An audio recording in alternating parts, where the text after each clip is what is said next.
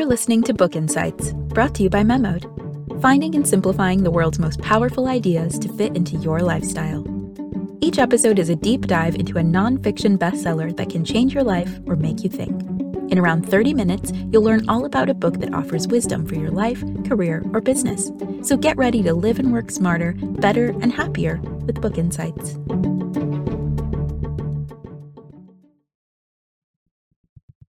The year is 65 AD. The Emperor Nero sends a military tribune to the home of his former rhetoric tutor and speechwriter, the philosopher Seneca.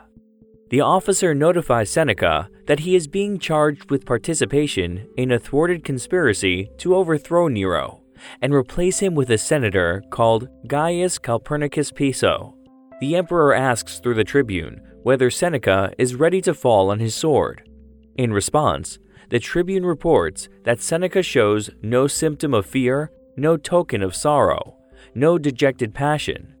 His words and look bespoke a mind serene, erect, and firm. Nero doesn't like this response. He orders the tribune return and tell him he must resolve to die. The officer is reluctant to obey because it is generally believed that Seneca is innocent. Nevertheless, after some hesitation, he returns to Seneca's home to enact his execution by forced suicide. When Seneca's companions begin weeping, he gently scolds them. He says, Where are the precepts of philosophy, which for years have taught us to meet the calamities of life with firmness and well prepared spirit? Nero murdered his mother. He destroyed his brother and after those deeds of horror, what remains to fill the measure of his guilt but the death of his guardian and his tutor? In other words, Seneca had seen it coming and is mentally prepared to meet his death. He cuts the veins in his arm, but for some reason, the blood flows slowly. He doesn't die quickly enough. He consumes a draught of poison to hasten his demise. This too fails to have the desired effect. Seneca then asks to be placed in a hot bath, where he finally succumbs and passes away. We're looking at the classic philosophical text that some consider one of the original self help books, the Letters to Lucilius of Seneca the Younger. It is a series of 124 letters from Seneca to his friend Lucilius about applying the principles of Stoic philosophy to daily life. Seneca wrote other things, including many tragedies and essays, but the letters are what most people know him for. They have been published under several different titles, including Letters from a Stoic and Moral Epistles. Scholars believe that Seneca wrote the letters in the years just preceding his execution, around 62 to 65 AD. The letters to Lucilius provide a fairly normal and unsystematic account of a highly systematic philosophy. People love them because they're so accessible. And yet, the wisdom they contain seems timeless. Seneca was criticized by his contemporaries for writing in an aphoristic style, although it makes him very quotable. In this book insight, we'll explore the following themes. First, who was Seneca and what can we learn from him about facing adversity? Second, contemplating death and the power of mindfulness. Third, contemplation of the sage and what we gain from role models. We'll conclude by taking a look at the wider impact of Seneca and his work. Seneca was the son of an accomplished rhetorician and scholar from Cordoba, in the Roman province of Hispania, or modern day Spain. You'll often see father and son referred to as Seneca the Elder and Seneca the Younger. The younger Seneca was enlisted as rhetoric tutor to the young Emperor Nero. He also ended up writing speeches for Nero and became his closest political advisor. He appears to have tried to teach Nero some ethical lessons from Stoic philosophy in order to moderate Nero's tendency to corrupt and violent rule. As Nero's reign degenerated further into tyranny, Seneca finally became alienated from him and retired from public life. However, Nero was worried that Seneca might become a threat because of his political influence and immense wealth, much of which was gained while in Nero's service.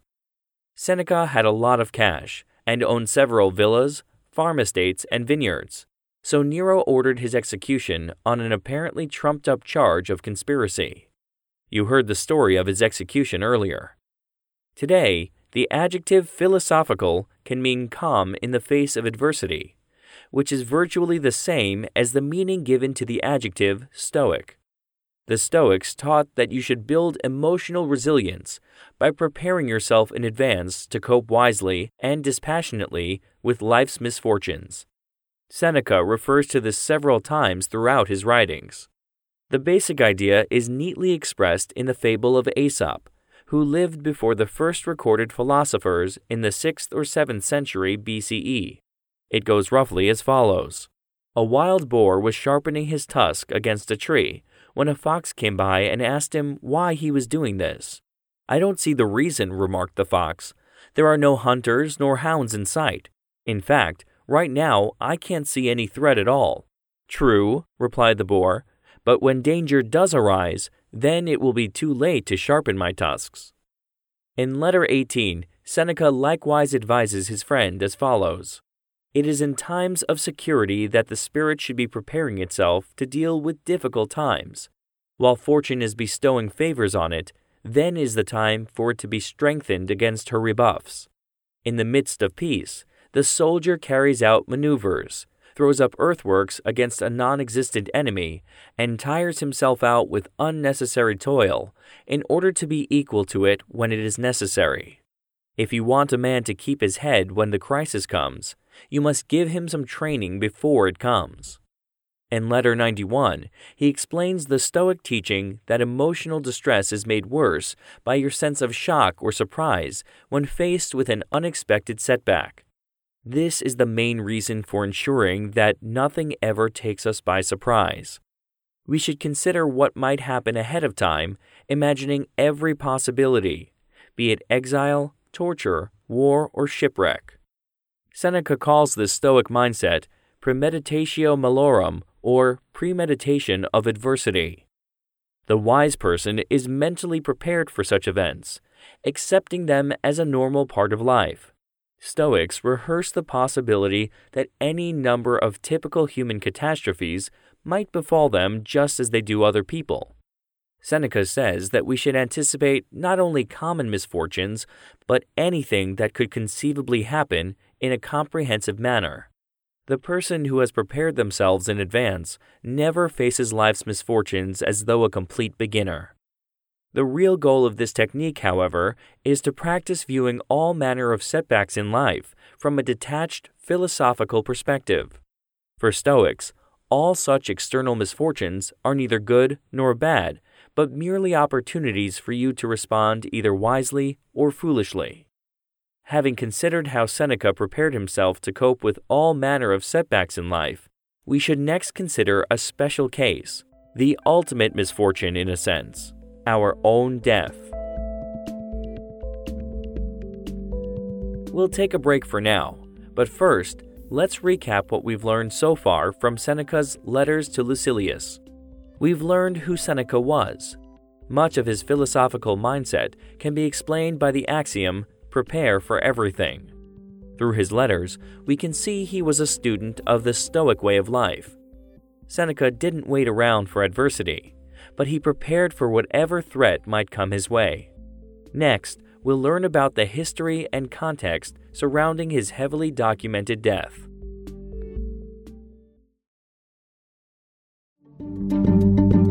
Enjoying this episode of Book Insights? If so, keep listening and learning. There's a collection of over a hundred titles you can read or listen to now at memodapp.com slash insights.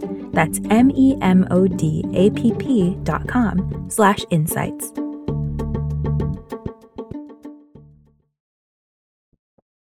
We're continuing our exploration into the collected letters by the ancient philosopher Seneca the Younger. It's often published as the Letters to Lucilius of Seneca the Younger. Previously, we've explored who Seneca the Younger was and his background in Stoicism. Now, we'll take a look into his meditations on death and the power of mindfulness. Premeditation of adversity finds its ultimate expression in the Stoic contemplation of death. The Stoics were influenced by Socrates, who said that philosophy itself was a lifelong preparation for dying, and that the wise feared death least of all people. Seneca says that to learn how to die is to unlearn how to be a slave. He means that by coming to terms with the inescapable fact of our own mortality, we free ourselves from many other hang ups in life. The fear of death does us more harm than death itself, because the latter merely ends our life. The former potentially ruins our moral character. Here is a clip from Good Fortune, a Stoic podcast regarding fear. All fear, in the Stoic view, is groundless. So do Stoics experience it? Of course. However, we do combat fear, and not by simply suppressing it. We work to change the mistaken beliefs that generate and feed fear so that it never takes root in the first place. Seneca says the acceptance of death isn't meant to be morbid. Rather, the Stoic is simply someone who enjoys life and yet is unafraid of dying. Epictetus, another famous Stoic, mentions how Roman emperors and generals celebrating a military triumph were accompanied by slaves who stood behind them in their chariot. These men held laurel crowns above their victors' heads, but were required to whisper words of caution in their ears, such as, Remember, you must die. These memento mori were intended to deflate their ego and remind them to view life more realistically and philosophically by accepting their own mortality. Seneca tried to remind himself that each night as he went to bed, he might not wake up in the morning, and that upon rising, he might not make it through the day. Again, this was not morbid, but is a way of remaining more fully grounded in the here and now. It's by accepting the certainty of our own demise that we can appreciate life more fully and to make the most of the opportunities in the present moment. Seneca provides a wonderful account of this here and now orientation based on the saying of Stoic philosopher Hecato of Rhodes Cease to hope, and you will cease to fear. He means that by grounding our awareness in the now, rather than attaching too much value to the future, we potentially free ourselves from much anxiety. Seneca also says that fear keeps pace with hope. By this, he means that both fear and hope belong to a mind in a state of anxiety about the future or the past. We're always projecting our thoughts far ahead rather than adapting ourselves to the present moment. Our ability to exercise foresight in this way, through the use of reason, should be one of humanity's greatest gifts. Instead, it often becomes our greatest curse. Seneca explains this in a very memorable passage. He writes Wild animals run from the dangers they actually see, and once they have escaped them, worry no more. We, however, are tormented alike by what is past and what is to come.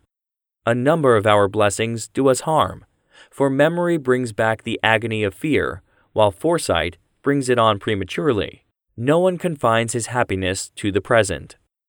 Seneca was one of the first critics of consumerism, saying that when we crave things, we are imagining having them in a hypothetical future, which causes a sense of pain or longing. By contrast, when we pay attention to the present moment and imagine the absence of some of the things we already have and take for granted, we naturally experience a sense of gratitude. We've considered how Seneca and the Stoics trained themselves to remain grounded in the present moment, experiencing gratitude for the things that they have. Next, we'll look at the way they trained themselves to learn from the good examples set by certain role models. We'll pause one more time, but before we go, let's go over what we've covered from the letters to Lucilius of Seneca the Younger. We've explored Seneca's here and now way of looking at foresight and hindsight. If we keep our expectations grounded in the present, we free ourselves from the anxiety of the past and future.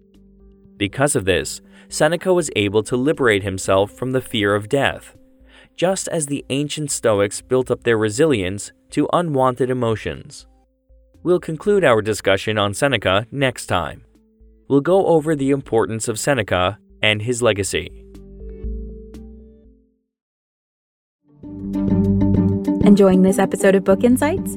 If so, keep listening and learning. There's a collection of over 100 titles you can read or listen to now at memodapp.com slash insights. That's M-E-M-O-D-A-P-P dot com slash insights.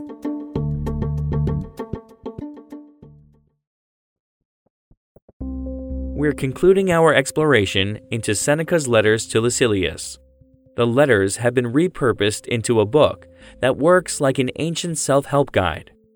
Previously, we've gone over how Seneca built up his resilience to emotional outburst, and thus gave him a greater acceptance of death. This extended to a here and now mindset of keeping himself grounded in the present without worrying about the past or future. Now, we'll look at why Seneca is a role model and what we gain from contemplating his struggles. The Stoics placed more importance on teaching and learning by example than upon learning from books or verbal doctrines. Seneca writes The road is a long one if one proceeds by way of precepts, but short and effectual if by way of personal example. He claims that early students of Stoicism didn't learn merely from lectures, but by keeping company with Zeno, the founder of the school, and studying his behavior in daily life. Likewise, he said that Plato, Aristotle, and the other students of Socrates derived more from his character than from his words. It's the most natural thing in the world for us to admire certain individuals who exhibit exceptional strength of character. Seneca puts this beautifully in one passage, which goes If you come across a man who is never alarmed by dangers, never affected by cravings, happy in adversity, calm in the midst of storm, viewing mankind from a higher level, and the gods from their own, is it not likely that a feeling will find its way into you of veneration for him? We should therefore think carefully about our deepest values and find people who embody them. It's often difficult to find such people in daily life. However, we can use our imagination by contemplating what it is that makes certain historical or fictional characters seem admirable. We can also imagine what an ideal wise man or woman would be like, and how they would respond to different challenges in life. Seneca distinguishes between using a role model as either a guardian or a model in this way. We should live as though we're being observed by the role model, imagining how they would respond to the things we're saying and doing throughout the day. This technique was used by Stoics to cultivate a kind of self awareness or mindfulness of their own actions. The point is having some kind of standard against which to measure our own character and actions. Seneca writes, Without a ruler to do it against, you won't make the crooked straight. For the ancient Stoics, the supreme role model was Socrates, who embodied not only wisdom, but also emotional resilience, courage, and self discipline. You may be fortunate enough to know work colleagues, friends, or family members who inspire you in this way. Nobody is perfect, however, so the goal isn't to blindly imitate the whole of someone's character, good and bad, but rather to focus on specific qualities that are worthy of emulation. The Stoics taught that at the end of each day, we should review our own actions and compare them against the standards set by our role models.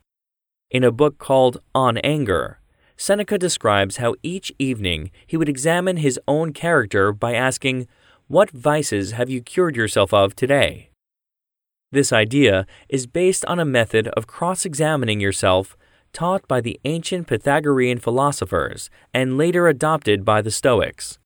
The Pythagoreans said that we shouldn't allow sleep to close our eyes before having three times reviewed the main events of the preceding day in our mind's eye, asking three questions. First, what vices or errors did you commit? Second, what did you do well that deserves praise? Third, what did you leave undone? What could be done better next time? On rising the following morning, you can then plan your behavior based on what you learn from these reflections, attempting to live more consistently in accord with your core values every day. Before we conclude, Let's take a quick recap. We began with the story of how Seneca faced his own unjust death with total equanimity. He had trained himself throughout his life to achieve this state of mind by following Stoic philosophy. We looked at Seneca's techniques called premeditation of adversity, which involves regularly imagining all manner of setbacks in life as though they were already happening in order to practice coping with them rationally and calmly. Then we discussed acceptance of our own mortality, and we saw how Stoics believed that mastering our fear of death could help us become more emotionally resilient in general. We looked at the Stoic mindfulness of the here and now, which is aided by thinking of each day as though it could be our last. Finally, we examined the Stoic contemplation of role models through which we learn how to improve our character in general. We saw how Seneca reviewed his progress at the end of each day by cross examining his own character and actions. These are just a small sample of the many self improvement concepts and techniques found in Seneca's writings. Although he does provide some philosophical arguments to justify his use of psychological strategies, he's generally much more concerned to show you how to apply philosophy to problems in daily life than to support them with detailed arguments. Among the topics that Seneca covers in the letters are friendship, old age, conversation, pleasure, joy, and grief. Seneca's writings have remained popular for 2,000 years, partly because they're written in such beautiful and lucid style. Some of his sayings have become famous Latin quotes, and in translation, they're frequently shared online today. It's remarkable to realize that Seneca was a contemporary of St. Paul because his writings often seem much more contemporary in style than the New Testament. They're full of wisdom and practical guidance that you can apply to countless different situations in life.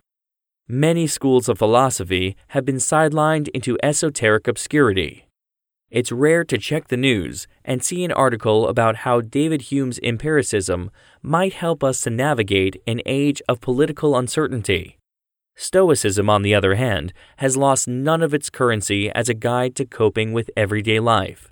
The success of recent bestsellers such as The Obstacle is the Way by Ryan Holiday and How to Be a Stoic by Massimo Pigliucci is testament to this people have argued that Stoicism is too negative and pessimistic, and that it encourages a we might as well expect the worst doom and gloom mentality. Various psychologists have even debated whether Eeyore from Winnie the Pooh is a consummate Stoic or suffers from depression. The jury is still out on that one. But focusing on negativity is to misread the Stoics. Seneca's letters offer an empowering way to live by being clear sighted, accepting, and dealing with adversity head on. It's possible to live a life of meaning and contentment in the here and now, truly enjoying nature, art, friends, and loved ones. In a way, it was harder for Seneca to follow his own teachings than anyone, given his vast wealth. The more we have, the more we want to hold on to it and enjoy it forever. Indeed, Seneca even saw the wish for more things not as a thirst, but as a disease. Of course, it was easy for him to say this when he had everything, and he seemed to work hard to justify his wealth to himself. However, the fact that Seneca, despite the many comforts and enjoyments, accepted his eventual fate with such equanimity suggests that he did walk his own talk in terms of following Stoic philosophy.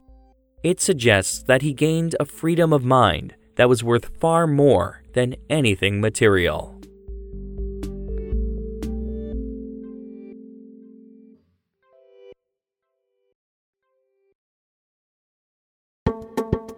Thank you for listening to Book Insights. Check out the rest of our content at memodapp.com. Please keep in mind that the information provided in or through our Book Insights episodes is for educational and informational purposes only. It's not intended to be a substitute for advice given by qualified professionals and should not be relied upon to disregard or delay seeking professional advice.